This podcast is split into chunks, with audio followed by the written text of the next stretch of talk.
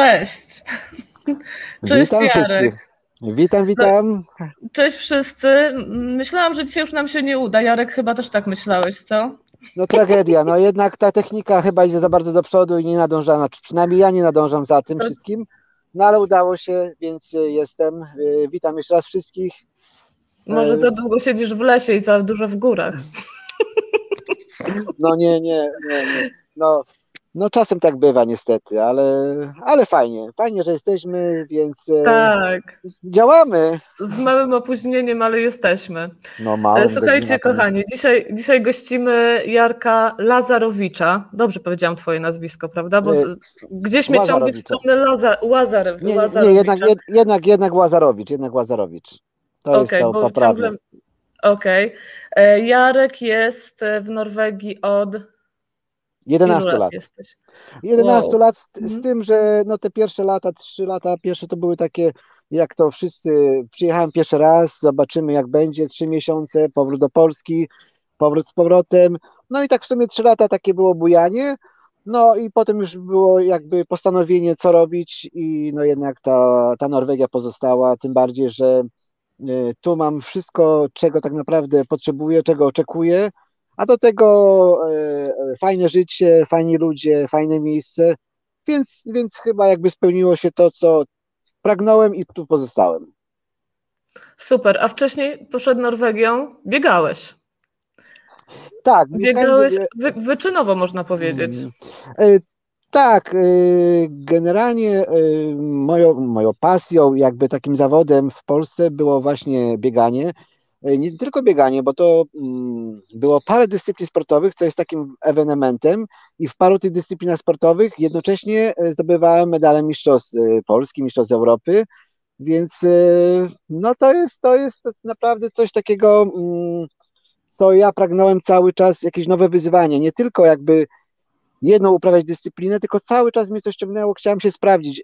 Myślę sobie, ciekawe, czy tu się sprawdzę, czy tu się sprawdzę i zawsze Mhm. jakoś tak dążyłem do tego, że rzeczywiście wchodziłem na ten najwyższy poziom i yy, osiągając jakiś już wynik po tym poziom, yy, mówię sobie, ok, stop, robimy coś nowego, jakby nowy jakiś taki plan, nowe działanie i to yy, dawało mi bardzo życie, takie fajne, ekscytujące, nienudne, z tych wszystkich takich dyscyplin, które ja uprawiałem, no to oczywiście jakby moją taką podstawową dyscypliną to był duaton, czyli bieg, rower, bieg. To jest podobne Mhm. jak triatlon.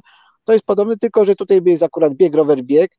Mhm. E, Oczywiście moją perełką też były biegi górskie i tutaj w tych obu dyscyplinach byłem mm, medalistą, medali- medalistą mistrzostw Polski i złotym, i srebrnym, i brązowym i Wow, reprezentacją super. kraju, repre- reprezentowałem kraj na mistrzostwach świata, na mistrzostwach Europy, e, na pucharach Europy zdobywałem bardzo dobre wyniki, a o, po tych e, jakby po tych dodatkowo jeszcze biegałem też tak zwane biegi uliczne, czyli e, jakby 10 km, 5 km. Miałem troszeczkę taką historię e, pobytu w Stanach Zjednoczonych, tam też biegałem Mhm. dla klubu. E, Zdobywałem mistrzostwo na przykład stanu New Jersey na w półmaratonie. No było trochę tych takich sukcesów, a taką ostatnią jakby powiedzmy Wisienką na torcie? dys, tak, no to już były właśnie jakby na, moje, na zakończeniu mojej kariery takie, bo to w zasadzie były dyscypliny biegowe, pochodne, jakby, ale też kolarstwo. Mhm. E, No to były biegi po schodach i jakby ja byłem tą pierwszą osobą taką, e, która zaczęła jeździć po całym świecie i startować w tych biegach, w biegach po schodach.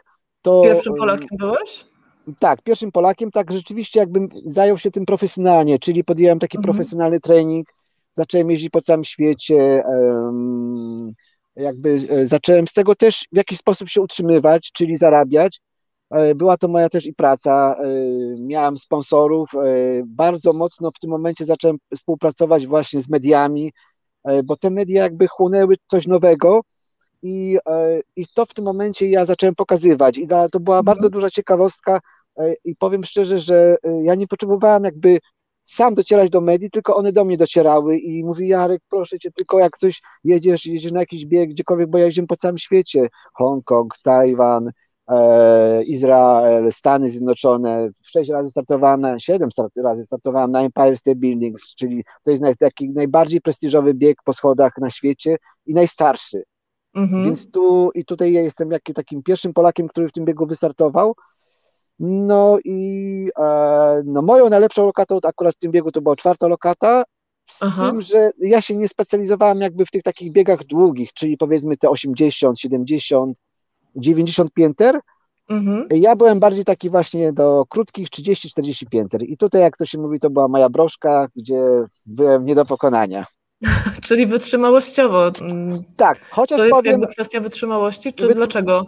Y, no, też tak mi się wydaje, ale y, może też przygotowanie. Ja bardzo lubiłem taki wysiłek y, na schodach bardzo dynamiczny, szybki mhm. i dynamiczny i to mi pasowało. Jeżeli już był ten długi dystans, to jakoś to już dla mnie to było takie trochę, no takie tuptanie nudne. Nie, nie, nie mhm. czułem takiego jakiegoś może, w, nie wiem, nie było czegoś takiego, ale... adrenalina ci spadała. Adrenalina, właśnie, właśnie jakoś tak już to, chociaż powiem, że kiedy odbył się pierwszy bieg na najwyższy wtedy, to było 2001 rok, bodajże wtedy był najwyższy budynek e, na świecie 101, czyli Taipei. 2005 e, sprawdziłam to. Piąty to był? Oj, no, chyba tak. We Wrocławskiej, nie, nie, Gazeta Wrocławska z tą jakiś nie, wywiad przeprowadzała. To był 2000, nie, to był 2001. No to czekaj, zaraz Piąty? sprawdzę szybciutko. To ty mów, a ja to Matka. szybciutko wygooglam. Tak, ale to było jakby takie nieoficjalne pierwsze Mistrzostwa Świata w, e, w takim biegu po schodach właśnie na, na takim długim dystansie. No byłem trzeci, więc nie było tak źle. No kurczę, no mega.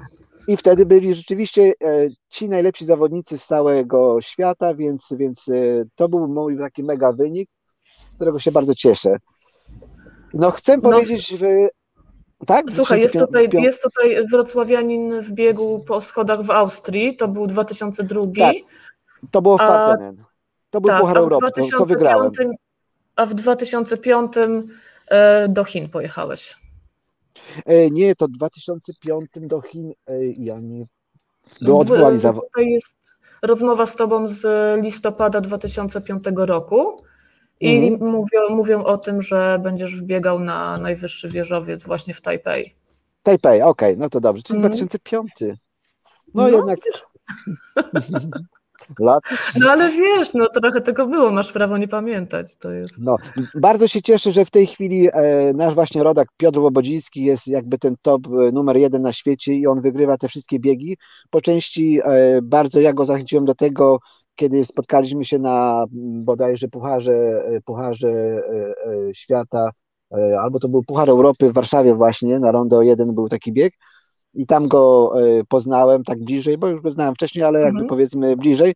No i go w jakiś sposób widziałem, że jest w nim potentat, bodajże zajął ósme miejsce, był niezadowolony, no ale ja mówię mu, słuchaj, ja widzę w tobie potentat i po prostu no, musisz jakby podejść do tego profesjonalnie tak jak ja to zrobiłem, dałem parę wskazówek, no i w tej chwili on jest tak naprawdę no, numer jeden i jest nie do pokonania i to jest naprawdę fajne, że jest jakby taka kontynuacja Polaka w tych biegach górskich yy, i się pokazuje, tak?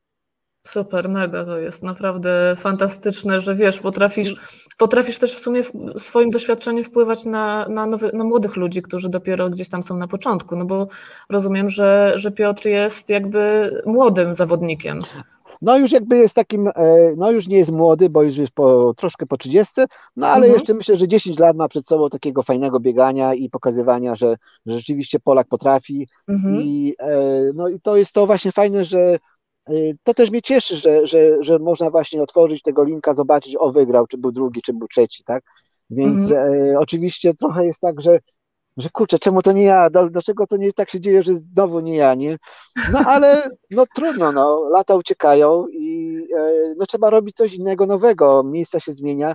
Ostatnio wyczytałem właśnie fajną tak, takie motto na Facebooku, ktoś, e, tu mój znajomy wpisał, e, umrzemy na 100%, żyjmy na 200%. I tak właśnie trzeba żyć, nie? No i ty chyba, i ty chyba jesteś żywym dowodem tego, że, że, tak, że tak się da. Da e, się, da się. Nawet na 300 i 1000. No ale słuchaj, skąd u ciebie jest taki, e, taka jakby potrzeba, wiesz, tego podnoszenia sobie e, barierki, jakby, dobrze mówię? Dobrze, chyba tak się mówi, podnoszenie barierki, że jakby mm -hmm. sobie cały czas ten, ten level jakby pod, pod, podnosisz. Z czego to wynika? Myślałeś kiedyś o tym? Dlaczego akurat? Wiesz, bo są sportowcy, którzy gdzieś tam powiedzmy próbują cały czas być najlepsi, ale im to nie wychodzi, ale są tacy, mhm. którzy wiesz, potrafią z dołu dojść, wiesz, na, na sam szczyt i mhm. jak myślisz, z czego to wynika?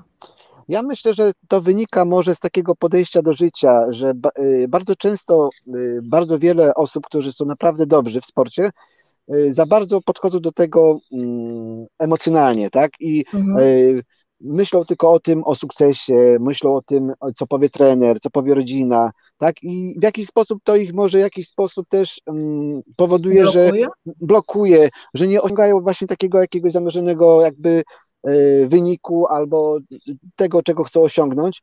Ja zawsze mhm. miałem tak, że mm, jadąc na zawody, czy w ogóle trenując, ja się tym wszystkim bawiłem, tak? No na pewno też jest to, że predyspozycje muszą być tak naprawdę w nas, w naszym organizmie i no mhm. tutaj akurat no to musi być naprawdę super. E, samo to, że przez całą tą moją karierę sportową ja nigdy nie miałem kontuzji, w ogóle praktycznie żadnej poważnej. Kurczę, to w ogóle czym, się tak, prawie nie zdarza chyba. O czym, o mhm. tak, o czym świadczy, że, że ten mój organizm jest naprawdę był bardzo mm, dobrze, super przygotowany pod każdym względem, y, bo ja oprócz, tak jak mówiłem, uprawiałem i kolarstwo, i biegi górskie, i biegi uliczne, czyli tak naprawdę każda partia mięśni była w jakiś sposób tutaj y, przygotowana do takiego jakiegokolwiek wysiłku, mhm. a jeszcze wcześniej uprawiałem i tenis stołowy, grając w drugiej lidze i piłkę nożną, oczywiście jak każdy chłopak młody, gdzie o mały, gdzie o mały włos nawet mogłem trafić do pierwszej ligi, e, e, więc jeszcze wtedy była pierwsza liga. No, więc, to ty chyba jest... jesteś takim midasem sportu po prostu, czegoś nie trafisz, to ci się w złoto zamienia No, no więc, więc, więc e, zawsze jakoś tak, jak jechałem na, na jakiekolwiek zawody, czy to poważne, czy powiedzmy mniej poważne, zawsze mhm. jakoś tak starałem się y, mieć do tego dystans. No, po prostu y, na ile jestem przygotowany, taki będę miał wynik, tak? Oczywiście y, zawsze było tak, że jak ja rzeczywiście trenowałem i się przygotowywałem, czułem to, że jestem na tyle przygotowany, że osiągnę sukces. I to się czuło. To tak naprawdę mhm. to mi w jakiś sposób też pomagało, bo wiedziałem, że tak naprawdę no nie ma nikt ze mną szans. Ja się już od razu nastawiałem z automatu, że tylko może zrobić coś być w przypadku, że nie wiem, może awaria roweru, tak, czy może gdzieś tam, e, tak jak w biegach górskich czasami jest tak, że bo są dwa jakby rodzaje biegów górskich, czyli mhm. anglosaski, mhm. czyli bieg od samego dołu na sam szczyt góry, y, przepraszam, to jest alpejski, albo anglosaski, czyli do góry, na dół, do góry, na dół. No mhm. i bardzo często się zdarzało tak, że gdzieś tam w ferworze walki, gdzieś tam potknąłeś się o korzeń, ktoś cię tam e, jakby e, zahaczył o nogę, upadłeś, więc już w tym momencie po przewrotce, no, no albo mogłeś być troszkę poturbowany, albo oczywiście traciłeś dystans do czołówki, więc to, e, to się zdarza, tak, ale, mhm. ale no mm, jakoś tak to się zawsze czuje tak samo jak, jak w innych, nie mówię w sporcie, tak jakby w innych jakby e, tych e, naszy, naszym tym innym życiu, tak? Mhm. Czyli ogólnie doradzasz, żeby być sfokusowanym na cel i zostawić tak. wszystko resztę z tyłu i w ogóle nie zastanawiać się nad jakimś tam, kto coś powie albo... O, oczywiście, mhm. że tak, oczywiście, że tak, bo bo, bo, to, bo to w jakiś sposób nie pomaga. E, ja się dziwię teraz naprawdę w wielu tych dyscyplinach, gdzie wszyscy zawodnicy mają tak profesjonalne mm, możliwości przygotowania. Ja naprawdę, ja oprócz tego, że ja uprawiałem te wszystkie swoje dyscypliny, też pracowałem. To nie jest tak, że mhm. E, że, że nie pracowałem. No tak, bo w Polsce chyba nie jest tak kolorowo być nawet mistrzem. To no, nie to jest. Były, no to były mhm. czasy 20 lat temu, więc e, tak naprawdę nie było takiej możliwości, tym bardziej jeszcze w dyscyplinach nieolimpijskich, że mogłeś pójść powiedzmy do, do związku y, czy do, nie wiem, do, do, do jakiejś tam instytucji i powiedzieć, no wiesz co, ja potrzebuję pieniądze. No to nie były takie czasy. E, zdarzało się, że były jakieś tam pomocy na, na wyjazd, powiedzmy, ale to nie były jakieś tak naprawdę, y, każdy sobie raz sobie sam, szukać sobie sponsorów. W tej chwili jakby każde związki, y, czy lokatletyczna, czy piłka nożna, mają tych jakby głównych sponsorów i sponsor po mhm. prostu zapewnia te pieniążki.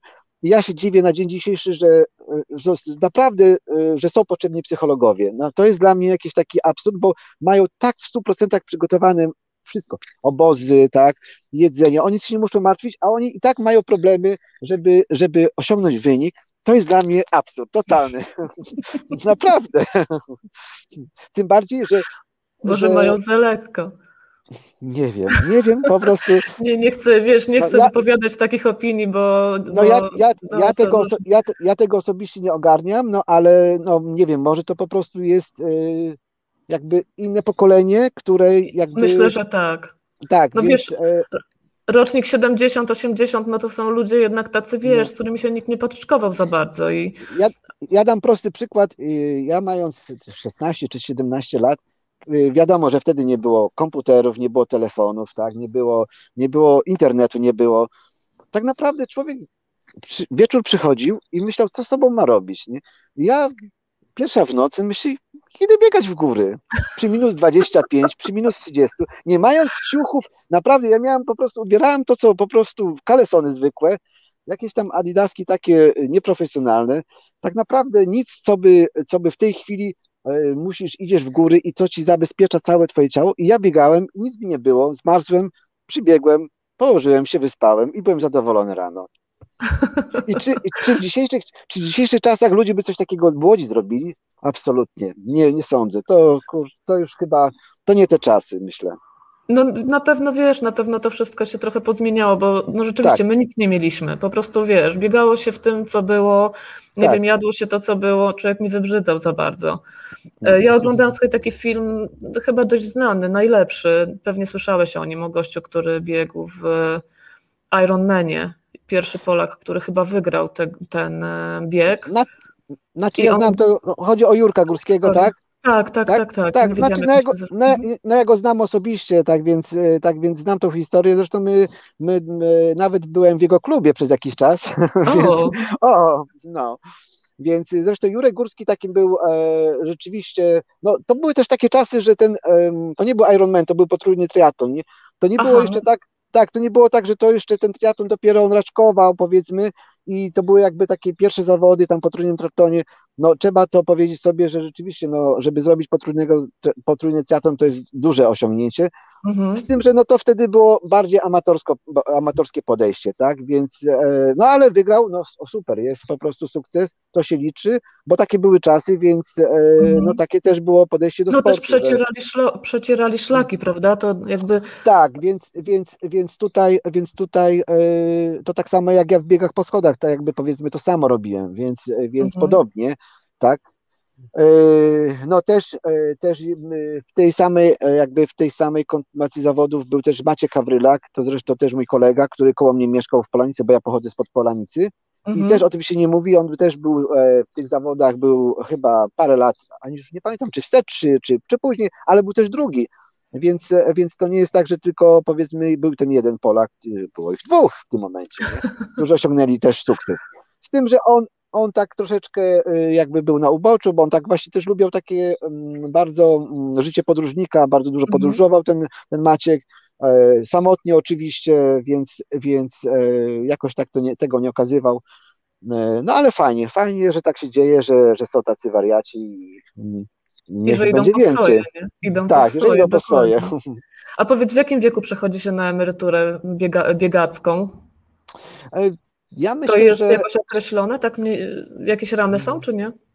nie, ja myślę, że, że to też jakoś tak, to się po prostu jakby samemu trzeba wyczuć, tak, że rzeczywiście, mm, oczywiście sport jest na tyle mm, dobry i niedobry. Dobry to jest tak, że rzeczywiście Mhm. dużo podróżujesz, tak, dużo widzisz, dużo, wiele osób poznajesz, tak, ale niedobry, no jesteś jakby w takim zamkniętym cały czas kręgu, tak, robisz jedno i to samo, czyli treningi, yy, wyjazdy na zawody, weekendy, jeżeli masz rodzinę, no oczywiście rodzina na tym cierpi, no to jest, to jest niedobre, więc e, czasem przychodzi tak, bo ja właśnie wyjechałem wtedy do Stanów Zjednoczonych Mhm. i jakoś sobie to inaczej wyobrażałem, że to będzie troszeczkę inne bieganie, tam jakby łatwiejsze, też jakby przełoży, Więcej kiedy się przeło- tak, więcej możliwości, że to się przełoży też na jakieś finanse.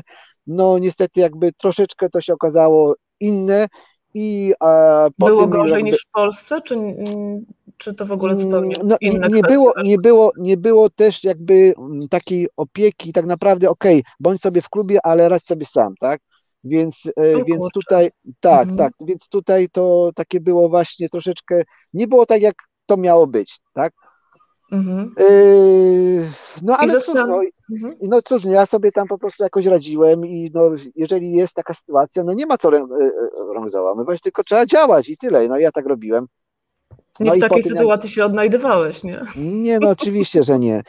Nie, no bo to też nie o to chodzi, żeby się od razu w jakiś sposób tam, o Jezu, oni mi to obiecali, a tego nie ma i, i, i no i, i nie, no po co, no po prostu, no mhm. mówię, trzeba żyć na 200%, jak nie tak, no inaczej. Zawsze się to jakoś tam sobie człowiek poradzi. I co, ze Stanów przeskoczyłeś do Norwegii? Tak, no i kiedy tutaj już e, e, był ten powrót, pomyślałem sobie, a no to już chyba też trzeba jakoś tam z, z tym e, jakby sobie dać spokój, mhm. chociaż przez e, e, ale czułeś, że kondycja ci spada, czy po prostu już miałeś dość? Nie, nie, nie, nie, nie, nie bo ja byłem cały czas aktywny. Z tym, że ja mhm. już też jakby nie uprawiałem duatlonu, czyli bieg, bieg rower, bieg, tak, tego, tej dyscypliny. Mhm. Biegałem dosyć sporo z tym, że nie, y, nie jeździłem w ogóle na rowerze.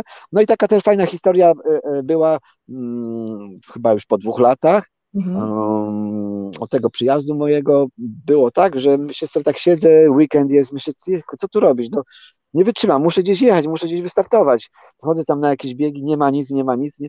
Patrzę się, jest duaton, Mistrzostwa Polski, dosłownie jutro. Nie? Myślę, przecież ja na rowerze chyba już trzy lata nie jeździłem. Mówię, no przecież to jest... A co tam, jadę. Rower biorę z szafy, patrzę się, dwie te dwie oponki przebite. Myślę no tak, ostatnio coś mi tam... A dobra, do, do sklepu, wymiana, wymiana, wymycie rowera, w pociąg, i pamiętam, to były w kole bodajże te zawody. Przyjechałem i tak yy, przyjeżdżając tam na miejsce, oczywiście już tak widzę, że nowe twarze, nowe, nowe jakieś osoby, nowi Wszystko zawodnicy. się zmieniło, no. Tak, tylko jed, w sumie jeden taki mój też e, kolega, taki Marek Kalwat, yy, tak naprawdę z tej jakby starej gwardii tam był, no i oczywiście w szoku mówił, Jarek, jejku, jak dawno cię nie widziałam, nie? no ale super, że przyjechałeś. No i pamiętam, e, e, podchodząc tam, rejestrując się do tych zawodów, prezes Polskiego Związku Triatlonu tak do mnie mówi, zobaczył, a co ty tu Jarek robisz? Ja mówię, jak zawsze, przyjechałem po medal. I, to... I zdobyłeś no i ten medal? I zdobyłem srebrny medal mistrzostw Polski. No nie, no po prostu. No więc, więc Jesteś ja... bezczelny, naprawdę. No, no, no to trochę... Oni pewnie wszyscy tam trenowali, wiesz, w pocie czoła, a ty po prostu sobie no, przychodzisz i wygrywasz drugie miejsce. Więc, więc ja myślę, że to też właśnie tak jest, że czasem te podejście takie bardzo luźne powoduje, że, że, no, no, że nie myślimy o tym, tylko no, tak bawmy się tym i jak się bawimy, to po prostu tak mamy, mhm. jak mamy i, i, i, jest sukces, tak? Czyli niech będzie w tym pasja po prostu, nie? Tak, tak, tak. Niech będzie w tym pasja. I, e, I, chyba to jest przynajmniej dla, to było dla mnie, to był dla mnie sposobem takim właśnie do, do takiego podejścia do sportu. A to sobie znalazłeś nową pasję. Tak, znaczy. Chodzisz po górach i chodzisz znaczy, po no, lodowcach. No, mhm. no, no, góry to zawsze było, to góry były zawsze moją pasją, zresztą ja się urodziłem w górach, chociaż, chociaż te góry E, mniej więcej podobne są e, wysokościowo jak tutaj, ale wiadomo, mm. że nie są tak wysokie, że, że nie mają tego odniesienia bardzo mm, mm, wysokiego, bo Polanica, Kudowa, wiadomo, Duszniki to były, ja tam się urodziłem i tam mieszkałem przez dłuższy czas i tam właśnie e, jakby te pierwsze kroki biegowe sobie pokonywałem w górach. No, a teraz oczywiście już tutaj tylko Norwegia, czyli Hordaland, Hardanger, okolice właśnie Folgefony. Na Jak pewno... wysokie masz tam góry? No nie są one wysokie, bo one mają tam 1400 do, do 1500, mhm. to jest maksymalnie, no z tym, że, że on, tak jak mówiłem, one są bardzo strome, bo, bo tutaj jakby mm, te przewyższenie 1000 metrów jest bardzo, bardzo szybko na, na, na, na, na dystansie dwóch kilometrów, więc, mhm. e, więc jest co robić tak naprawdę, no i wiadomo, no, no lodowiec, lodowiec, no każdego lodowce fascynują, jak widzą, widzi się ten błękit, tak, jak widzi się te, te różnego rodzaju formy, y, no to jest naprawdę, y, ludzie to widzą jakby na zdjęciach czy na filmikach, ale nie widzą tego w naturze, bardzo rzadko widzą. Ogólnie lodowiec Folgefona, ten tutaj koło tego, którego mhm. ja jestem, on jest dosyć trudno dostępnym lodowcem, bo y, jest więcej lodowców w Norwegii, które są łatwo dostępne jakby turystycznie. I y, tak naprawdę y, bardzo ciężko tutaj dojść do tego niebieskiego lodu, takiego e, błękitnego, e, dotknąć go, tak, mieć go przed oczami, nie wiem, pocałować, polizać, co tylko każdy chce. Więc, więc no, te miejsca rzeczywiście są takie ekstremalnie ciężko dostępne. Chociaż jest parę miejsc takich, gdzie mógłbym, powiedzmy, gdzie są szlaki, Mhm. I można to zobaczyć, no z tym, że no nie zawsze jest tak, że jest ten niebieski. Często jest tak, że śnieg napadał, tak, czyli on został pokryty. To wszystko też zależy od, od tego, ile śniegu spadnie w, w ciągu zimy, jaka mhm. będzie, jakie lato będzie gorące, tak, czy ten śnieg stopnieje, czy dojdzie do tego niebieskiego słońca, tak, y, do tego niebieskiego lodu, więc, więc to wszystko zależy też od warunków atmosferycznych. No yy, właśnie też ten lód nie zawsze jest taki błękitny, prawda? Jak się podchodzi do lodowca. Jaka tak, pogoda tak. jest najlepsza, żeby taki lodowiec oglądać? No to wszystko zależy wiadomo od słońca, bo jeżeli jest słońce, to ja ta y, ostatnio czytałem nawet, y, y, jak to się dzieje. Oczywiście te promienie, jak one tam przechodzą przez ten lód, jakieś tam mhm. jest załamanie i on powoduje, że on jest wtedy niebieski. Czasem jest tak, że jak idziemy w tym samym miejscu, E, bo my się tutaj często dosyć mamy taką swoją zgraną paczkę, ekipę, którą e, e, Stavanger, tutaj i Bergen i ja, tak? Mhm. I się spotykamy dosyć często właśnie i sobie, w, sobie chodzimy po tym lodowcu. Więc to samo miejsce na drugi dzień potrafi być po prostu lód zwykły, taki szary albo biały, więc, więc to, to wszystko zależy właśnie, tak jak mówiłem, od, od jakby od tego. Od tego, jak to słońce po prostu w danym dniu Tak jest. Tak no ja jest, to próbuję to pokazać, próbuję pokazać Twoje zdjęcia, jakoś nieudolnie mi to wychodzi, ale może coś, się, może coś się uda. Dajcie znać, czy e, te zdjęcia widać jest, e, które ja pokazuję na, na ekranie u siebie, bo chciałam Wam pokazać. Jarek robi zdjęcia w ogóle telefonem. A to jest dla mnie. No, no to, no to pewnie jak, jak 80, są, no, no wiesz, 95. No tak, ale 95% wiesz, ludzi. Są, są naprawdę wypasione po prostu. E, tutaj mam, nie wiem, czy ty widzisz to, co ja, widzisz to Jarosław? Ja tak, widzę, widzę, widzę, widzę, tak. Powiedz mi, tutaj wpływasz, to jesteś ty na tym, na tym kajaku? Tak, tu akurat, e, akurat ja płynąłem, e, więc, więc no jest wiele miejsc różnych ciekawych na, mhm. na, na lodowcu Folgefona. To nie jest tylko tak, że Oczywiście wiadomo, że najbardziej dostępnym miejscem e, to jest ski center, czyli Folgefona Ski Center i tam, mhm. tam można swobodnie sobie wjechać autem. Oczywiście od okresu, w okresie od połowy maja, w tym roku 7 maja już otwiera się ski center praktycznie do końca do końca września można swobodnie sobie, swobodnie można sobie e, jeździć na nartach, tak, otwarty jest ten ośrodek. Czasami już pod koniec właśnie sezonu właśnie też y, bardzo często się ten lodowiec odkrywa i wtedy można nawet śmigać między takim błękitem. Zdarza się to często, choć nie, to się zdarza dopiero od trzech lat, bo ta pogoda zmienia się bardzo, bardzo radykalnie i mhm. bardzo źle na, wpływa to na lodowiec, bo no, y, samo, sam, samo to, że jest coraz mniej opadów w zimie, tak? Mhm.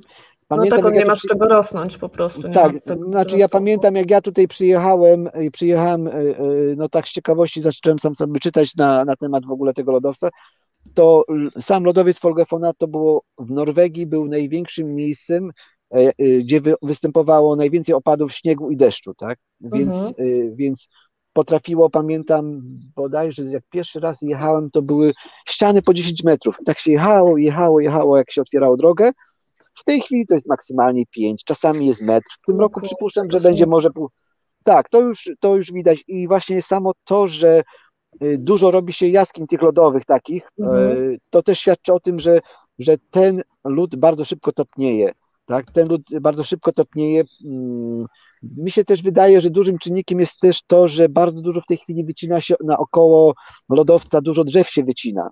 Mhm. I to też w jakiś sposób wpływa na mikroklimat, bo te drzewa jednak e, mi się wydaje, że powodowały to, że one w jakiś sposób jednak hamowały te ciepło od fiordu, a w tej chwili e, no jakby taką było natura, naturalną taką granicą, a w tej chwili jeżeli nie ma, nie ma, nie ma drzew, no to fiord wiadomo jest bardzo ciepłym tym, e, bo ten jest tutaj ten prąd Bolszom, tak, który mhm. bardzo jest ciepłym, i e, no jednak, nie wiem, może się mylę, ale no takie jest moje zdanie i, i no jak mówię, no ja mm, widzę to jakby własnym, własnym okiem i, i chyba to też tak właśnie się dzieje, że no niestety, no zanika ten lód, że, zanika. A, powiedz mi, bo tutaj na, na, tych filmach, które mi przesłałeś, które, mhm. którymi chciałeś się podzielić, na wielu właśnie wchodzicie do takich jam y, lodowych. Tak. Możesz coś opowiedzieć o tych, y, o tych jamach, bo to jest mega ciekawe. Myślę, że nie każdy ma jednak dostęp do takich miejsc. To jest chyba dość niebezpieczne, prawda? Oczywiście, no wiadomo, że mm, tego typu już działania, czy to w górach, czy na, lo, na lodowcu, no muszą mhm. być już bardzo być podjęte, muszą to być bardzo profesjonalne działania, tak? Czyli e, trzeba mieć do tego konkretny sprzęt, e, konkretne umiejętności, e, trzeba bardzo często przewidywać, trzeba badać teren, więc e, zanim cokolwiek się zrobi, tak, to nie jest coś takiego, a okej, okay, robimy sobie stanowisko, zjeżdżamy, tak, i, i będzie super, ładnie, pięknie, bo może się okazać, mhm. tak, bo może się okazać tak naprawdę, że zjeżdżając do, powiedzmy, do, do jamy, którą tak naprawdę widzimy kawał dziury w lodzie mhm. i nic nie widzimy, nic coś tak naprawdę, zjeżdżając 10 metrów w dół, nagle może się okazać, że pod nami jest po prostu niesamowite, niesamowita, nie wiem, przestrzeń i w dół jest 100 metrów jeszcze dalej, tak, więc, więc tutaj e, trzeba mieć od razu w tym momencie o umiejętności, tutaj w tym miejscu właśnie, to, gdzie to zdjęcie było zrobione, to tak mhm. naprawdę po lewej stronie była już właśnie przestrzeń, która ale już było ciemno, która, no tam być może było 100 metrów, może 200, może 300, tego nikt nie wie, więc więc e, mhm. postanowiliśmy, że po prostu no, no nie ma sensu i jakby z drugiej strony e, robimy wyjście. No ale no, widok był przed nim, więc, więc akurat y, to było, to było piękne przeżycie. Więc teraz w tym momencie też trzeba mieć umiejętności, żeby cię wciągnąć, tak? Bo, bo no mówię, no to też trzeba, to doświadczenie robi, to doświadczenie robi. No i trzeba mieć tą fascynację taką, że, że, że jak w, każdym, w każdej dziedzinie ja nie mówię tylko sportu, no trzeba e, jakiś tak, taki mieć dystans do tego, że nie wolno tego robić na, mhm. tak na, na łapu capu. Mhm. Bo... Czyli czasem po prostu trzeba się powstrzymać, nawet jak bardzo, bardzo chcesz. Tak, bardzo często. Mhm. E, to, co, to, co e, często się zdarza właśnie w tej chwili w polskich górach, jak wiele osób spada, tak, jak wiele osób, pomimo tego, że już fajnie jest, że ludzie rzeczywiście zaczynają w jakiś sposób profesjonalnie do tego mm, ubierać się, tak, czy, czy mhm. mieć raki, czy czekan, no ale jednak nie umieją tego używać. To jest właśnie prosta zasada, że co z tego, że mamy, a, a i tak e, e, wystarczy czasem filmik oglądać. Jest wiele naprawdę takich filmików e, pokazujących, jak postępować, tak, jeżeli spadasz, tak, jak że obrócić się, powiedzmy, jak ten czekan użyć, żeby, żeby go, powiedzmy, zakotwiczyć w śniegu, Y, Już w momencie, to, kiedy spadasz. Mhm. Tak, bo bardzo często też ludzie wpadają w panikę, tak, i e, e, no i wtedy to jest najgorsze, co może być. No i, i dzieje jak się dzieje, no albo, albo, albo tracą życie, albo, albo, albo przynajmniej. Przepraszam bardzo, bo mi tutaj się włączył telefon. No tak, y, właśnie te kwestie bezpieczeństwa i taka brawura, że niestety to, y, to czasem, y, czasem zawodzi, jakby takie. Mhm. Mm. A w jaki sposób wy oszacowujecie na przykład takie miejsce, gdzie możecie wejść, gdzie nie możecie wejść? Jak to poznawaliście w ogóle? Jaki to był proces? No bo jak zacząłeś chodzić po lodowcu, nie miałeś wcześniej tego doświadczenia. Tego, to nabyłeś dopiero chodząc po lodowcu, prawda? Tak, tak. Jak to się u Ciebie zaczęło w ogóle?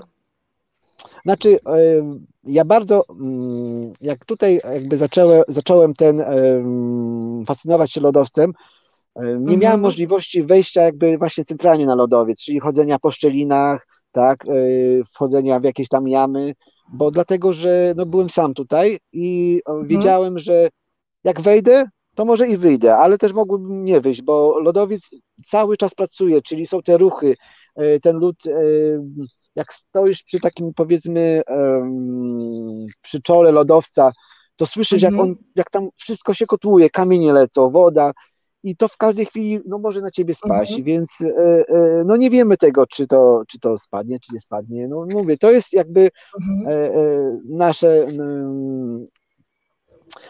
no, yy, Nasze ryzyko. Tak, ryzyko, tak. No, tak, mhm. uda się albo nie uda. Więc yy, te ryzyko właśnie można już zmniejszyć wtedy, kiedy już jest grupa, tak? Czyli mamy do tego sprzęt, mamy do tego śruby przede wszystkim lodowe, które zakotwiczamy, e, które w jakiś sposób też e, no, w jakiś sposób to są jakby najbardziej nas zabezpieczają, bo mhm. wkręcając taką specjalną śrubę lodową do, do, do lodu, powiedzmy, zakotwiczamy się linę i w tym momencie, nawet jeżeli ktoś spadnie, no to za, sobie zawiśnie, tak? I tutaj jest to bezpieczeństwo jak najbardziej zachowane. Yy, kiedy idziemy szczeliną, czyli idziemy grzbietem szczeliny, kiedy mamy 50 centymetrów i nagle 20 metrów w dół i 20 metrów w dół, kiedy widzimy, i to jest właśnie to, że musimy na sobie polegać, bo jeżeli mhm. widzimy, że ktoś leci w dół, powiedzmy, na lewą stronę, suwa się po tej, po, po tym, po, w szczelinę, to ty musisz skakać na prawą stronę, tak, żeby zrobić po prostu dźwignię i jakby, żeby wszyscy nie zlecieli na jedną stronę, więc tutaj też mhm. właśnie to jest to, że trzeba sobie zdać sprawę, że musisz działać w tym momencie, tak, bo, bo, no bo, no bo innej opcji nie ma, tak, bo albo wszyscy zginiemy, albo się uratujemy, więc więc wiadomo, że w takich ekstremalnych e, e, mm, działaniach e, musimy na sobie polegać. Trzeba zawsze przede wszystkim być skoncentrowanym i nie tylko mm, mieć jakby mm, mieć okej, okay, ja tu jestem i tylko to jest moje, tylko trzeba też właśnie być jakby z tymi wszystkimi ludźmi i działać. To mhm. jest właśnie to, co jest właśnie fajne. Mega, po prostu to niesamowite jest to, co mówisz. A co w ogóle czujesz, jak wchodzisz do, e, wchodzisz do lodowca albo na lodowiec? O matko, to tego się, no tego się nie da opowiedzieć. No za każdym razem, naprawdę za każdym razem e, to jest coś takiego, że fajnego, że czy ja będę, czy ja będę dzisiaj, a pojadę za trzy dni, już jest coś innego. I to jest coś fajnego, takiego, mm, co no nie, no ja nie wiem, no jakoś tak, no mnie to jara, o, że tak powiem. No. Mam na tym, na tym punkcie bzika i, i, i, i co zrobię? Każdą wolną chwilę spędzasz na lodowcu? Tak, bardzo często, bardzo często rzeczywiście. No w tej chwili y, staram się docierać do tych takich miejsc rzeczywiście, gdzie one nie są jakby udostępnione turystycznie, gdzie jest dosyć y,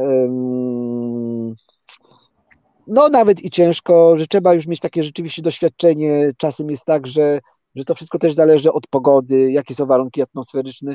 No wiele czynników na to wpływa mhm. i, i mm, te doświadczenie, tak jakby nabycie, że jest się tam wiele razy, to już procentuje właśnie, że, mhm. że może nie za pierwszym razem, może nie za drugim, ale za trzecim razem się uda w to miejsce dotrzeć, gdzie właśnie ja sobie zaplanowałem, tak? I, i no i tutaj, no tak jak pamiętam, taki był jeden dosyć wysoko wystawiony język lodowca, do którego mhm. nigdy nie mogłem dotrzeć i mówię, jejku, ja tam muszę kiedyś dotrzeć. I właśnie było bodajże trzy lata temu, takie lato było, gdzie ten śnieg e, mm, ładnie się, e, jakby on bardzo szybko stopniał mhm. e, i ten lód taki tam, bo tam też było tak, że mm, no nie było aż tak możliwe dojście, no ale nagle zrobiła się taka możliwość i okazuje się, że można. Można, można, tylko to, to trzeba próbować i próbować i próbować i, I próbować. próbować bez końca. Tak. Wchodzicie na te zamarznięte mm, wodospady. Lodospady, tak. Mhm. Też to, w to się bawimy oczywiście.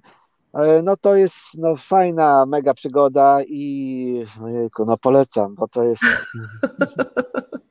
Kosmos, co? Kosmos, tak, kosmos. No, duże, kosmos. Jest ryzyko, duże jest ryzyko wchodzić na takie, jak, to się jakoś nazywa, ja w tej chwili nie mogę sobie przypomnieć nazwy. Lo, lodospady, tak, lodos, wodos, lodospady. A, lodospady. Mhm. Tak, lodospady. No jest zawsze ryzyko, jest zawsze ryzyko.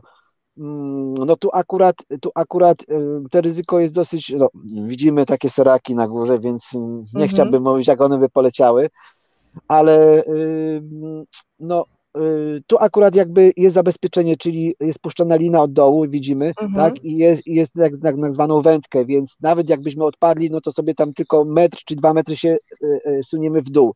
Mhm. Więc tak naprawdę, tak naprawdę to ryzyko jest dosyć, dosyć, dosyć małe. Oczywiście mhm. wcześniej bada się lód, bo na przykład po prawej stronie tego wodospadu ten lód był bardzo taki pusty, czyli pod spodem płynęła woda, więc w każdej chwili mhm. on by mógł runąć na nas. Tu akurat jest ten lodospad bardzo taki stabilny, e, mocny i można było rzeczywiście się fajnie w nim bawić. No z tym, że widzimy to, co na górze jest, no ale e, no to raczej, raczej przy mrozie minus, wtedy było bodajże minus 22, mm, mhm.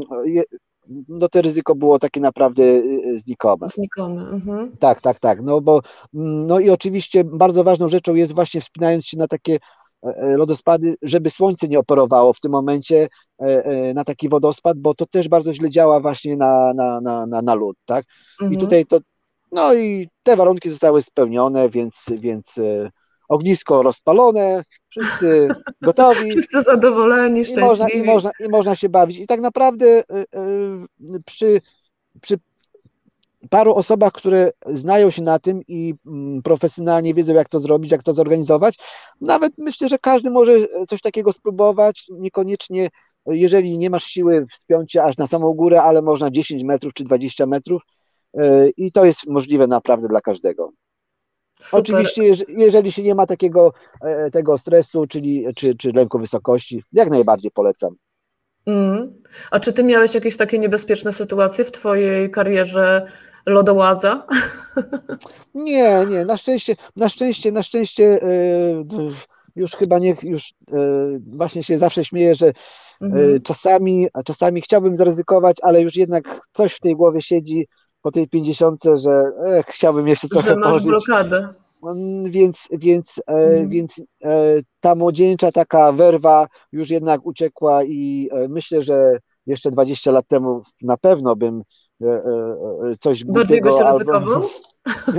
Myślisz, że bardziej byś ryzykował? Myślę, że tak, myślę, że tak, więc, więc, tutaj, więc tutaj już jest tak, że no przecież ja to mam tutaj pod nosem. Jak nie dzisiaj, no to mhm. może innym razem, nie? Więc, więc takie mam podejście i e, no zawsze tu mogę wrócić. To nie jest tak, że, że czasem jest tak właśnie, że jedzie się w to w jedno miejsce, tak, i się ryzykuje wtedy, bo ja już tu nie wrócę. No ja mhm. to mam wszystko no, tutaj pod nosem. Lepiej wiesz, lepiej mieć szansę kiedyś wrócić, niż po prostu nigdy nie, nie mieć szansy nigdzie wrócić.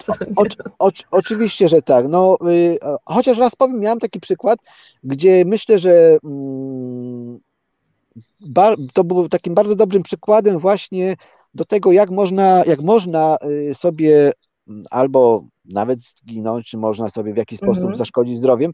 E, było tak, że pamiętam, była taka, to było bodajże kwietniowa niedziela, oczywiście no jadę w góry. Moim pierwszym takim celem był bieg na szczyt e, e, obok właśnie lodowca, no ale mhm. było tak ciepło, tak gorąco, był taki, pamiętam, ciepły, wiosenny wiatr, że ten śnieg był tak mokry, że wpadałem po, po praktycznie po pas. Myślę sobie, no nie będę się tutaj zaorywał. Mówię, jadę sobie pobiegać na lodowiec. E, przyjechałem na ten na lodowiec, na, na ski center między innymi, cieplutko, yy, lód, więc twarde podłoże. Myślę sobie, to co miałem na sobie, oczywiście mokre było do, do pasa, bo to śniegu, mhm. wiadomo. Myślę, ale jest ciepło, ok. I pobiegłem bardzo daleko, bodajże gdzieś, gdzieś w głąb lodowca, ponad 10 kilometrów. I nagle, kiedy, kiedy e, słońce zaszło, momentalnie przyszedł mróz. I to tak dosyć sporo, po, po, po myślę, że około jakieś minus 12, minus 10. I w tym momencie, będąc od parkingu 10 kilometrów, ja widzę, że za, na mnie zaczyna wszystko marznąć, nie? Więc, więc, a ja nie byłem na tyle przygotowany, żeby, żeby być tak naprawdę, no ale właśnie teraz nie, fizycznie, jeżeli bym nie był przygotowany, tak, i nie mhm. miałbym jakby to siły na to, po prostu, tak, tak jesteś jeżeli, jakby cały czas wytrenowany jesteś. Wytrenowany. Jeżeli nie miałbym mhm. E, siły wrócić, tak, i nagle czuję, że mi zaczyna robić się zimno, tak, e, no to naprawdę bardzo źle by to się skończyło. No ja myślę sobie, no teraz tylko tak naprawdę ruch mnie uratuje, czyli muszę tak naprawdę mhm.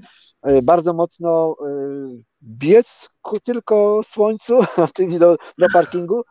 No ale e, powiem tak, że kiedy przybiegłem na parking, stóp nie czułem, więc czyli, czyli tak czy siak, no jednak. jednak no i byłeś w ruchu cały czas. Tak, i byłem w ruchu, więc, więc szybko odpaliłem auto, ciepło i, i, jednak, jednak no to się dzieje, że rzeczywiście te mhm. zmiany bardzo szybko mogą doprowadzić do tego, że, że przychodzi, przychodzi te um, ochłodzenie organizmu i, i, no i... Ile czasu, ile czasu może mm, powiedzmy, w, jak, w, jakim czasie może dojść do takiego wychłodzenia? No, no to, też, to, to też zależy, to też zależy od, od, od naszego organizmu, tak jak mówię, że mm, od, od samego też mi się wydaje, że bardziej od tego, jak jesteś fizycznie przygotowany, bo jak już jesteś zmęczony, nie masz siły, usiądziesz, tak, zaczynasz, zaczyna, to, to, to wtedy działa na ciebie bardzo źle, tak. Mhm. Ten brak tego ruchu, to bardzo często właśnie w tych wysokich górach mhm. powoduje, że no, ludzie niestety zamarzają. No i to widzimy. No jeżeli jesteś takim harpaganem, zawsze sobie poradzisz. Nawet można sobie oglądać taki nie pamiętam, bodajże Pawłowski, zresztą on tam się spinał w Himalajach, to on będąc przy minus e, wietrze bodajże, to tam opowiadał 80 czy 100 na godzinę i będąc na 4, minus 40 całą noc na takiej półce, gdzie nie miał możliwości nic do zrobienia, bo nie miał no tak akurat się stało, no on po prostu cały czas ruszał się, tupał i w ten sposób przeżył, a jakby gdzieś tam usiadł, skuliłby się, no to mhm. już tak naprawdę już byłoby po nim. Po nim. Więc, no tak. więc to, no to, jest, to jest bardzo, no w, czasem jest tak, że no ta psychika też dużo daje, e, e, mm, że my z tym musimy walczyć, tak? Jeżeli się poddamy, no to niestety to już po nas. Mhm. Ty mi też opowiadałeś, jak tam mieliśmy krótką taką rozmowę z dwa tygodnie temu przez telefon. Opowiadałeś mhm. mi, że mhm. brałeś udział w akcji e, ratowniczej na lodowcu, zupełnie tak spontanicznie można powiedzieć. Tak, to było rzeczywiście. E, e to jest niezły przykład takiego. Mm, tak, to było takie przeżycie spontaniczne. Brawury, no. Akurat e, oczywiście e, już wieczór, e, to był bodajże czerwcowy albo lipcowy wieczór, więc, więc, e, więc już długie te wieczory e, e, są. Oczywiście jadę sobie na lodowiec, przyjeżdżam, parking zamknięty, myślę, co jest, ale widzę, helikoptery latają, widzę ratowników, myślę, pewnie mają jakieś ćwiczenia. No i podjeżdżam, podjeżdżam pod, pod bramę, no i do mnie mówi ten jeden ratownik, no wiesz, jest akcja ratownicza, dzisiaj jest parking zamknięty, wracaj do domu. Ja mówię, nie no, ja nie wrócę do domu, dzisiaj nie, nie ma takiej możliwości. Troszeczkę niżej zaparkowałem, przebrałem się, no i, i tak mówię, a jeszcze raz podejdę do niego, mówię, zapytam się, co, o co konkretnie chodzi. I on do mnie mówi, że no, że tutaj po prostu mm, jakaś osoba mm, dała tylko sygnał, że jest gdzieś w jakiejś szczelinie mhm. skalnej, tak? No ale nie mieli, nie zdążyli go namierzyć.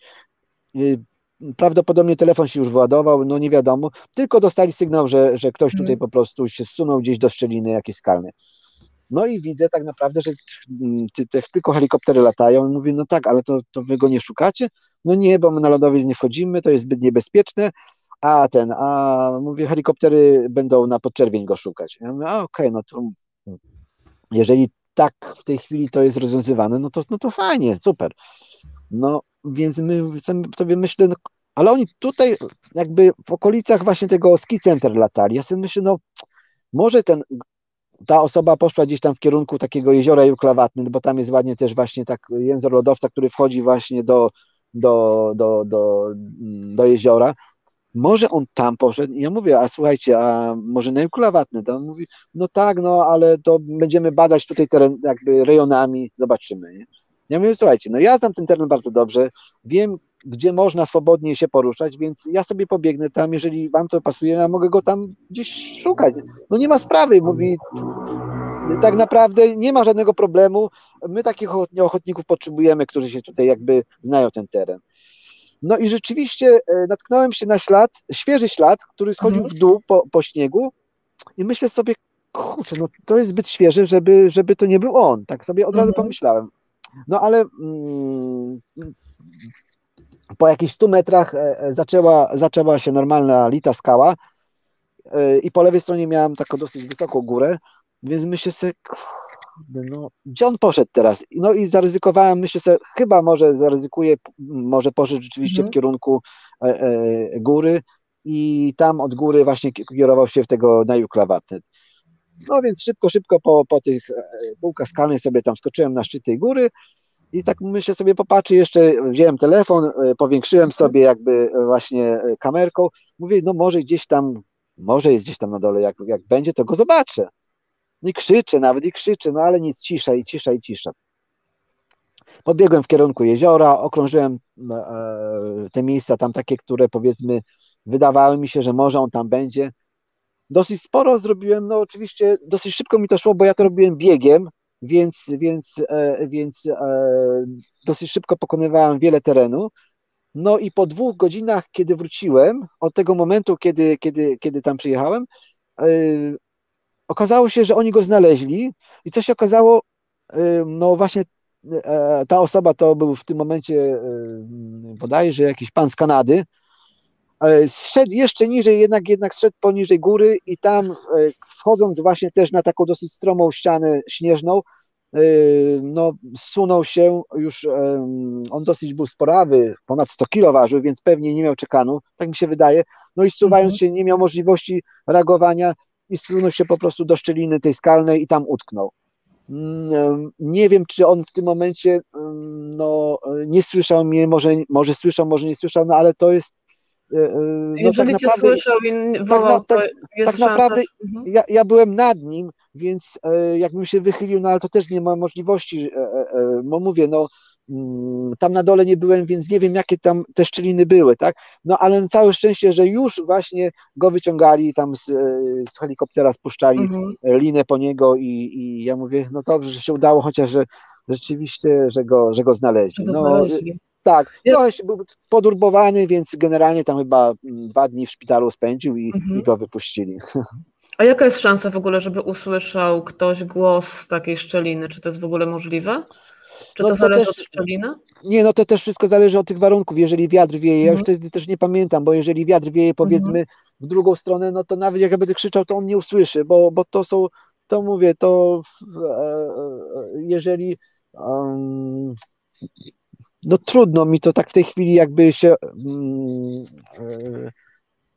e, może on był chwilowo nieprzytomny, tak, to mógł też nie słyszeć, no nie, tego nie wiem, więc, Mhm. więc no ja się starałem tam e, e, biegnąc, Ale- krzyczeć, mhm. wołać, więc, więc bo to tak jakby wiadomo, czasem naj, najlepszy jest gwizdek, mając gwizdek wtedy gwiżdżesz i, Mhm. i to jest jakby najbardziej dochodzi ten głos No dosyć tak, bo szybko. to wysokie dźwięki. Tak, tak, wysokie Tak, dźwięki, więc, więc no ale to są, No to można, tak, się, można się wkopać nieźle, co?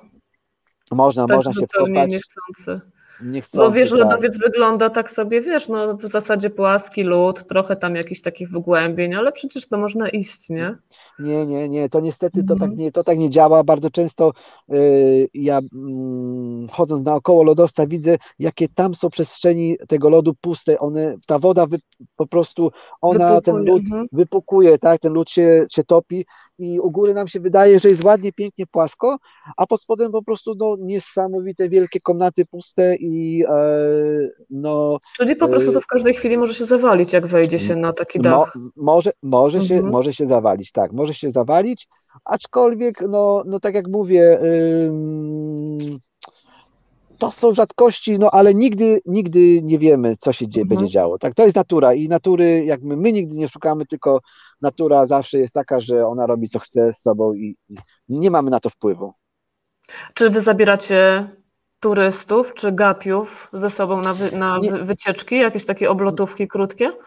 E, No niestety, no niestety nie, dlatego że e, no to, e, no to już jest trudne i nie zawsze jest tak, że e, nie, nikt nie chce podejmować jakiegoś ryzyka, tak? Mhm. E, Są do tego jakby też e, profesjonalne firmy, może nie firmy, ale biura turystyczne, nawet Wiondal Mhm. jest biuro turystyczne, które oferuje takie właśnie usługi i tutaj, tutaj oni mają też sprzęt, można wypożyczyć, można z nimi iść i się można fajnie wtedy bawić, jest wtedy, jest wtedy tak naprawdę, bo my jakby chcąc komuś robić, powiedzmy pokazać, czy, czy, czy wziąć kogoś, no wtedy, no mówię, to musimy komuś poświęcić też czas, tak, no a nie zawsze jest tak, że no każdy jakby też chce spędzić swój ten czas Mhm. taki wolny, bo, bo to nie jest tak, że zawsze się możemy razem zorganizować, nie, nie jest to, nie jest, bo to też wszystko, jak I mówię, jest zawsze ładna jest pogoda. jakby flow. Mhm.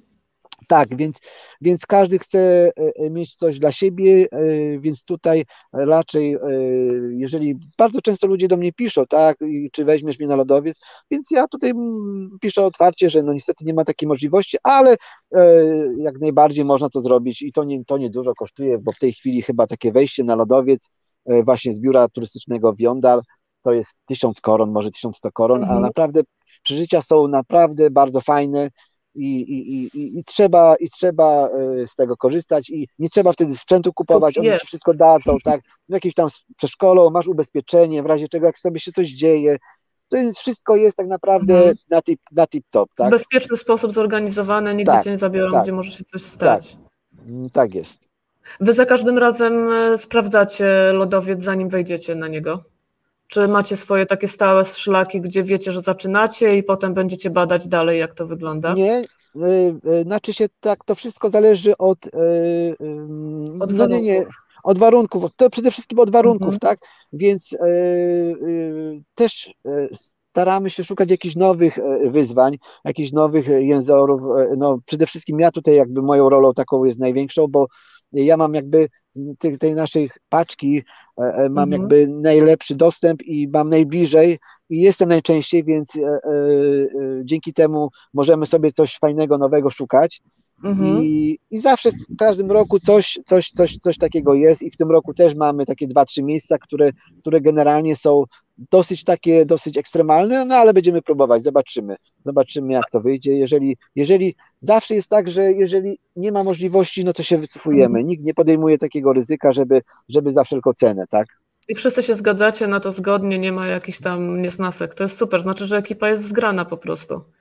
Oczywiście, że tak, bo to jest najważniejsze, bo no bo jak mówię, no trzeba się bawić, a nie. A słuchaj, jak się śpi na lodowcu? Bo niektóre wasze wyprawy są kilkudniowe. I przecież nie schodzicie z tego lodowca i nie idziecie następnego dnia. To, to tak nie wygląda. Gdzie, gdzie śpicie na lodowcu? No właśnie, właśnie yy, mi się nie zdarzyło jeszcze nigdy spać na lodowcu. Yy, no teraz, nie, teraz święta, teraz święta yy, była ekipa tutaj u mnie, niestety no mnie coś innego, musiałam akurat właśnie gdzieś indziej jechać, mhm. ale oni spali sobie właśnie na lodowcu, y, na Holmaskier, ale tam akurat jest taka możliwość, że tam jest właśnie ta chytka dente, więc można z tego korzystać, chociaż część ekipy spała na zewnątrz, normalnie kopie się wtedy jaskinie w śniegu, mhm. Dlatego że mm, w tej jaskini mamy stałą temperaturę i nie jest naprawdę zimno. Jak się wykopie taką jaskinię, to jest naprawdę fantastycznie. Można przy bardzo dobrym śpiworze, można naprawdę fajnie wypocząć, można fajnie spać. Tak, mhm. całkiem komfortowo. No i to jest też takie fajnie ekscytujące, że, że jesteś w takiej jaskini, więc sam wykopałeś jeszcze ją, więc. Ludzie płacą okay. gruby hajs, żeby wiesz, przespać się w takim hotelu z lodu, nie? A wy tak, macie no to po prostu za darmożkę. Tak, no z tym, że dojście w tej chwili jest dosyć takie trudne. Mhm. Rzeczywiście trzeba mieć e, e, e takiego troszeczkę hartoducha i, i, i być przygotowanym, przy, przygotowanym, no bo, no bo wiadomo, no no to jest zima, cały czas zima, pomimo, że mamy w tej chwili już wiosnę, no ale jednak w tych górach jest dosyć sporo śniegu. Teraz mhm. E, e, właśnie w niedzielę byłem e, w górach, no to praktycznie świeży śnieg napadał po pas, więc... No więc, u nas pada śnieg, wiesz, tutaj na południu, o. więc dzisiaj znowu grać ze śniegiem, także no, znaczy, dla, dla, nas, dla, nas, dla nas właśnie to jest na plus, bo, bo będzie można właśnie też... Dłuższy sezon, nie? tak dłuższy sezon. Właśnie teraz już ten weekend wybieramy się właśnie w Alpy Rozendalskie, czyli Rozendal i tam chcemy spędzić mhm. wysoko w górach właśnie też nocleg e, i tam trochę pojeździć właśnie na nartach między innymi. No tam są przepiękne rejony, te Rozendal i góry. On jest taki troszeczkę jakby mm, nierozreklamowany przez, przez w ogóle e, mało znany, mhm. ale no cudne, cudne No ale miejsce. to wam daje gwarancję, że nie będzie ludzi, nie? To, to, to, to jest prawda, mhm. to jest prawda. Y, może też dlatego, że one są bardzo niebezpieczne, bo są naprawdę strome piki, takie granie, gdzie y, przez, pamiętam, w każdym roku Ostatnio to już tak całe szczęście, ale ktoś tam zawsze ginął, ktoś tam spadał i no to było przykre, no więc, więc oni może też tam mm, w jakiś sposób nie chcieli, żeby żeby, mhm, żeby, żeby ludzie tam przyjeżdżali ludzie tam, tak, przyjeżdżali. Mhm. Tak, bo wiadomo, że Norwegowie są bardzo uczuleni na jakby na to, że te bezpieczeństwo to jest numer jeden, tak? Te bezpieczeństwo mhm. to jest numer jeden no i tutaj e, dla nich to jest priorytet e, e, nie tylko na lodowcu, to jest tak samo na, no wszędzie, czy na ulicy, gdzie by, gdzie, gdzie, gdzie by nie, gdzie by nie No właśnie, chciałam się zapytać Ciebie, czy żeby wchodzić na lodowiec, czy zdobywać jakieś takie mm, wyższe szczyty tutaj, czy trudniejsze, mhm. potrzebne są jakieś uprawnienia, które trzeba uzyskać, czy po prostu to robisz jakby na własne ryzyko? Oczywiście, no to, to jest tutaj tak, że robisz to na własne ryzyko, z tym, że mhm. no, najlepiej też mieć jakieś te, tego typu przeszkolenie, tak, czyli wiedzieć jak postępować, postępować, e, e, jak, e, jak obsługiwać linę, tak, no to wszystko też jest to... Czyli takie alpinistyczne. Ta, tak, typowo alpinistyczne, wiadomo też można wcześniej sobie zbadać teren, tak, no to tak jak, tak jak tak naprawdę na całym świecie, no nie ma, nie ma czegoś takiego, że zakazujemy. Mhm. Robimy to wszystko na własną odpowiedzialność i na własne ryzyko. Jeżeli coś się stanie, no to jest tylko twoja wina. Mhm. Od czego, warto, od czego warto zacząć w ogóle taką przygodę z, z chodzeniem po lodowcu? No na co pewno byś, tak co byś, Bo ty już robisz to profesjonalnie, ale co byś doradził takim ludziom, którzy dopiero są na początku, a bardzo chcą? No, no, czy ja robię to profesjonalnie? Właśnie nie, bo jeszcze na, naprawdę dużo mi brakuje od takiej od strony technicznej. Um, bardzo dobrze poznałem lodowiec od strony samego mhm. lodowca, czyli wiem, e, myślę, że e, nikt nie był w tylu miejscach na lodowcu Folgefona jak, e, jak ja. Naprawdę mhm. mógłbym tak naprawdę badać ten lodowiec. Widziałem wiele niesamowitych miejsc.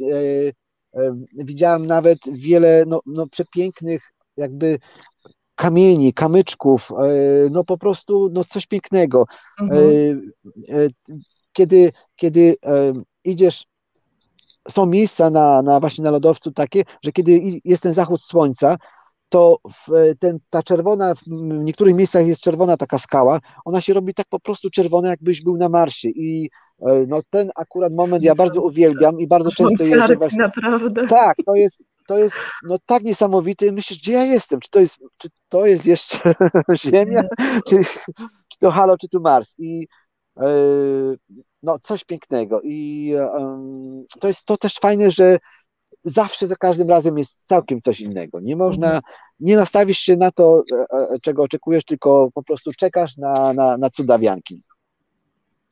Mega. To od czego zacząć? Mega. No na pewno, tak jak, tak jak mówiłem, e, żeby spróbować od właśnie od tej strony takiej Yy, uderzać te biura turystyczne. O, to akurat właśnie bieg w Wiedniu na, na Donau Tour. To byłem bodajże trzeci. 2002. Tak, tak, tak, tak.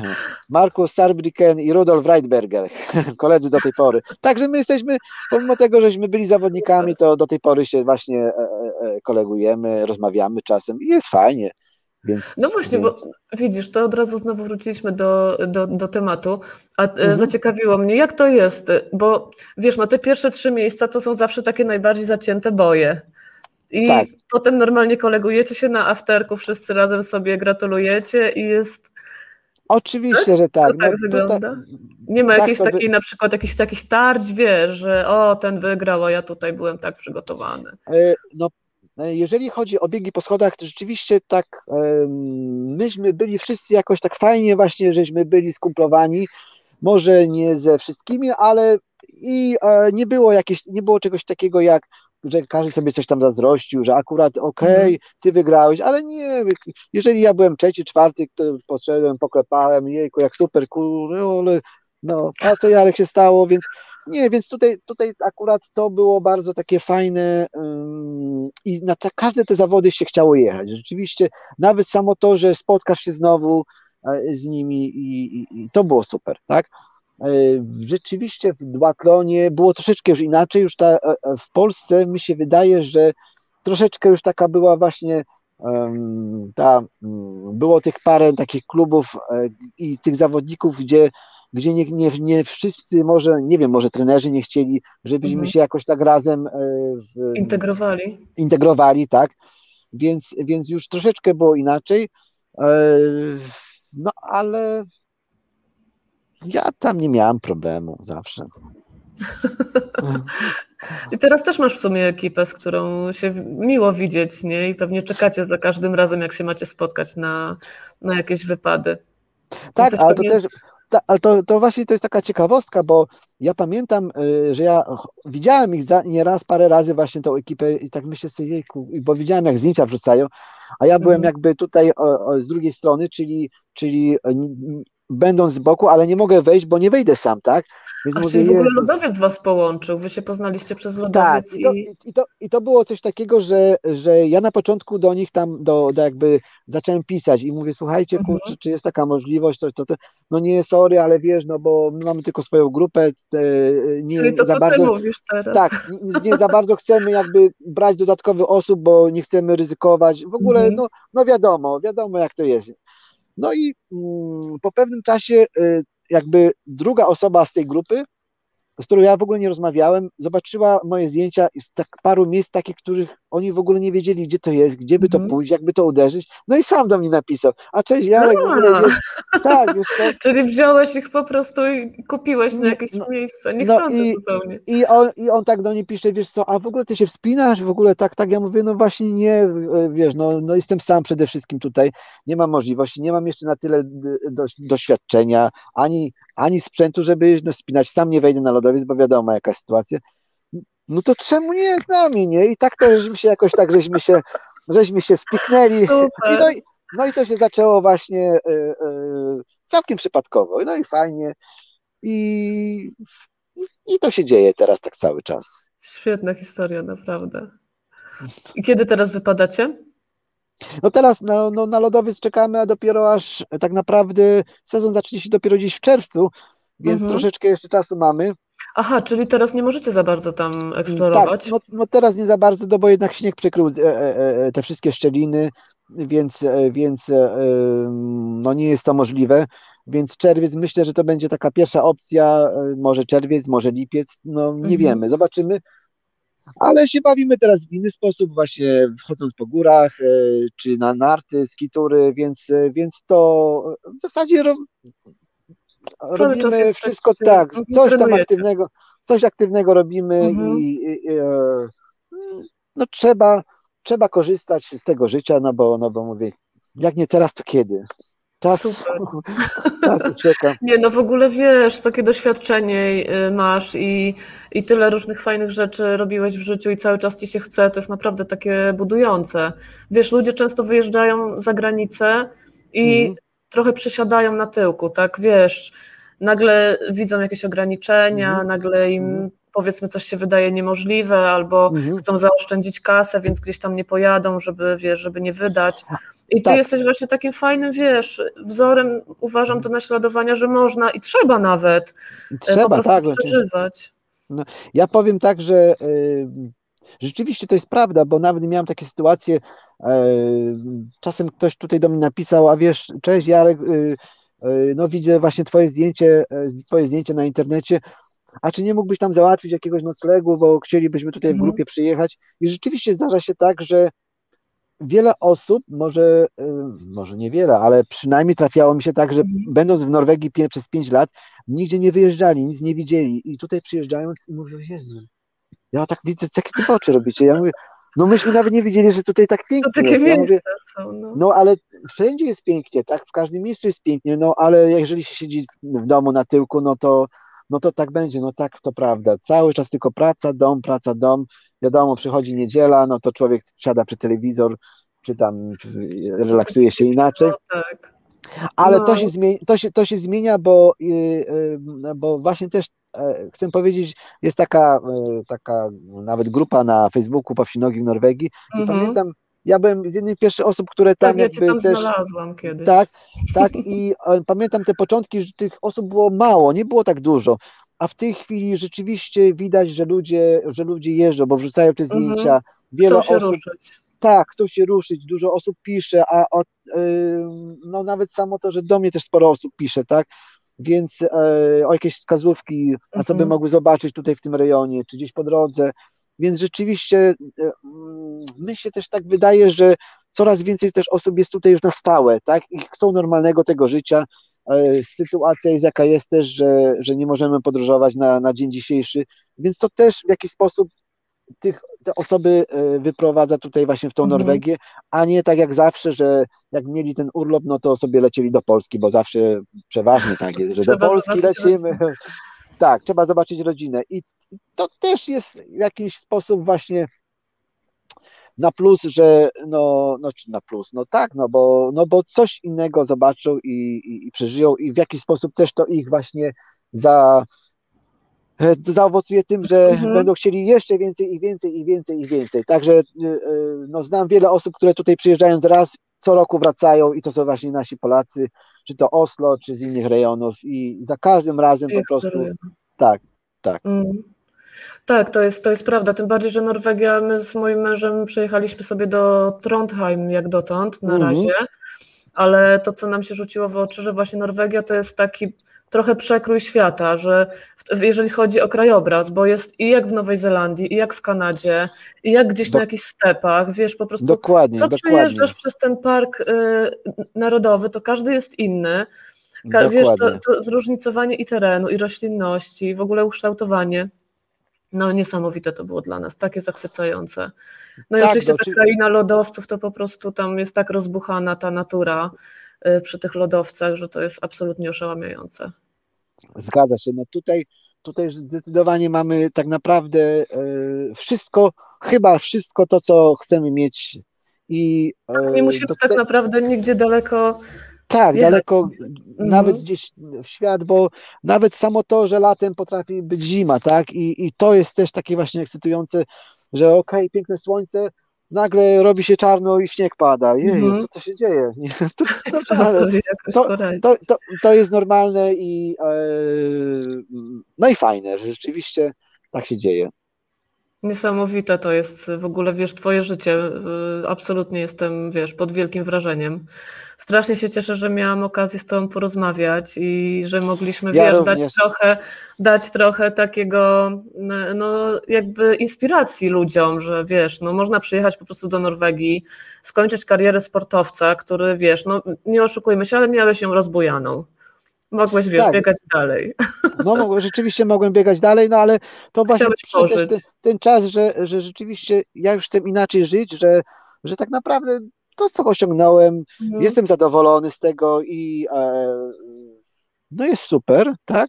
I teraz trzeba coś innego robić i, i niekoniecznie przekładając się to na finanse, tak? No bo no okej, okay, no koniec, trzeba iść do normalnej pracy, po prostu zakasać no ręce. A czym się zajmujesz w Norwegii? Bo o to cię nie zapytałam zawodowo. Bo tak, nie zarabiasz no, na lodowcu jeszcze. No jeszcze nie, chociaż, chociaż, chociaż rzeczywiście fajnie by było, tak? No ale wiem, że jakbym to robił zawodowo, jakbym już w tym momencie miał czasu właśnie mhm. dla siebie i to też, to też właśnie nie chciałbym tego robić dla kogoś, bo no bo wtedy musiałbym się na czym innym skupić. A jeżeli chodzi o, o, o jakby, bo tą moją pracę, no więc mhm. e, w zimie bardzo, bardzo często, chociaż w tym roku już tak właśnie nie, ale moją pracą było to, że bardzo często pracowałem w lesie, e, wycinałem drzewa pod liniami elektrycznymi, czyli też fajna taka praca, mhm. którą, którą tak naprawdę e, jestem w lesie, jestem w górach. tak. Czyli a jeżeli chodzi które ci po prostu pasuje. Tak, środowisko, które mi pasuje. A jeżeli chodzi, a jeżeli chodzi o ten sezon taki już wiosenno-letni, to maluję domy, więc tutaj akurat yy, też Czyli bardzo, bardzo zwyczajnie, nie, nic, nic takiego nadzwyczajnego, nie, żebyśmy mogli tutaj nie, piać. Po prostu nie, nie, facet robi normalne rzeczy, a po pracy robi tak, niezwykłe. Tak, i jestem, powiem szczerze, z tego bardzo zadowolony, bo, bo będąc na rusztowaniu mam piękne widoki, mam możliwość, jeżeli powiedzmy, jeżeli e, idę do pracy, tak, e, więc nie muszę, e, okej, okay, muszę zrobić 8 godzin, tylko widzę, że jest ładna pogoda, zostawiam wszystko, idę sobie w teren, pochodzę powiedzmy 2-3 godzinki gdzieś w terenie, bo jestem w pięknym miejscu i wracam i mogę sobie dalej kontynuować swoją pracę, więc, więc tutaj to jest, jeżeli chodzi o o te możliwości pracy jestem bardzo z tego zadowolony, więc nie mam jakby takiego czegoś, że okej, okay, ja muszę być o tej o tej godziny I, i, i, to niestety, y, to byłoby dla mnie trudne. Myślę, że mhm. będąc gdzieś jeszcze w jakimś pomieszczeniu, tak, zamkniętym, robić coś jedno i to samo automatycznie, to jest po prostu... Umarłbyś bardzo szybko, zestarzałbyś się pewnie. Tak jest, no tak jest, więc, więc, no. e, więc, więc tu akurat e, to mi pasuje i jeżeli to mi pasuje i z tego mam jakieś jeszcze do tego profity, więc czemu nie?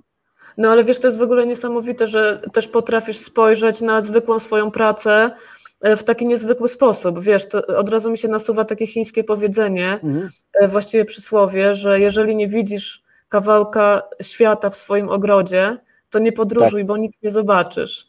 A ty jesteś właśnie Zgadza. przykładem na to, że wiesz, można wejść na rusztowanie i po prostu zobaczyć świat. Nie trzeba mhm. być przykutym do, do rusztowania i że malujesz tylko dom, ale ty po prostu dzięki temu też masz szansę sobie tam y, tak. czerpać radość z życia. Super to no, jest. A, ale to też jeszcze dodam taką jedną e, e, e, taką myśl właśnie, że to jest o tyle też fajne, że właśnie ta ludność norweska, oni to rozumieją, tak? I oni nie mają z tym problemu, że nawet ja nie wiem, jest godzina 12 czy godzina pierwsza, zostawiam wszystko i pójdę sobie w góry czy do lasu, pójdę Mhm. cokolwiek i przyjdę nawet i ten właściciel jest koło mnie i mówi, a co Jarek, a gdzie byłeś, coś tamtego? No byłem teraz w górach, nie, ojej, Kaszu, to pokaż mi zdjęcia. I oni naprawdę nie mają z tym problemu, oni nie mają z tym problemu, że ja zostawiłem pracę, oni, okej, no ale kurczę, no super, super, nie? I nawet nic ci nie powiedzą, a nawet A czasami myślisz, zdarza, zdarzało mi się No. tak, że, że, e, że idziemy razem, zostaw wszystko i masz ciuchy czy coś, dobra, idziemy i jedziemy, więc, więc to jest naprawdę e, no takie życie, kurczę, jakie chyba powinny każdy mieć, mi się wydaje. To prawda. Ja mam też wrażenie, że robota ma być zrobiona, a czy ty to zrobisz Tak. teraz rano, czy później po południu, to Oni zawsze mówią, Jarek, nie przejmuj się, mówi, jak nie zrobisz dzisiaj, zrób to jutro, jak nie zrobisz jutro, zrób za tydzień. A powiedz mi, czy ty pracowałeś tutaj na południu Norwegii, czy tylko tam w swoim rejonie? Nie, tylko w swoim rejonie, ty- tylko w swoim Czyli rejonie, nie masz więc porównania, czy na przykład ma- to u nas jest trochę inaczej. myśl, no myślę, że na pewno jest inaczej, więc, e, więc e, to akurat... Cieszysz się, że jesteś tam, gdzie jesteś. Tak, tak, to się zgodzę i, i, i myślę, że właśnie to też zależy od, od tego rejonu, gdzie się znajdujemy i jakie to jest podejście, więc, więc do życia tutaj. E, No mówię, tutaj nawet gratulują ci, jeżeli kupisz stare auto, to oni ci gratulują, że kupiłeś stare auto, więc, więc samo to nie, że nowe to jest auto z salonu, Mhm. tylko że stare i każdy ci tutaj na wiosce podejdzie, ojejku, jak super masz auto nowe, nie, nie powie, że stare, tylko masz nowe auto. Że masz nowe auto. No, a jeszcze taką ciekawostką jest tak, e, e, właśnie tutaj, jeżeli chodzi o te życie takie wspólne, nasze Mhm. ludzkie, że jeżeli są urodziny od 30, 30, 40, 50, 60, to wtedy jakby wszyscy, e, mm, jest organizowana impreza i wszyscy idą na tą jedną imprezę, jakby są zapraszani e, mieszkańcy.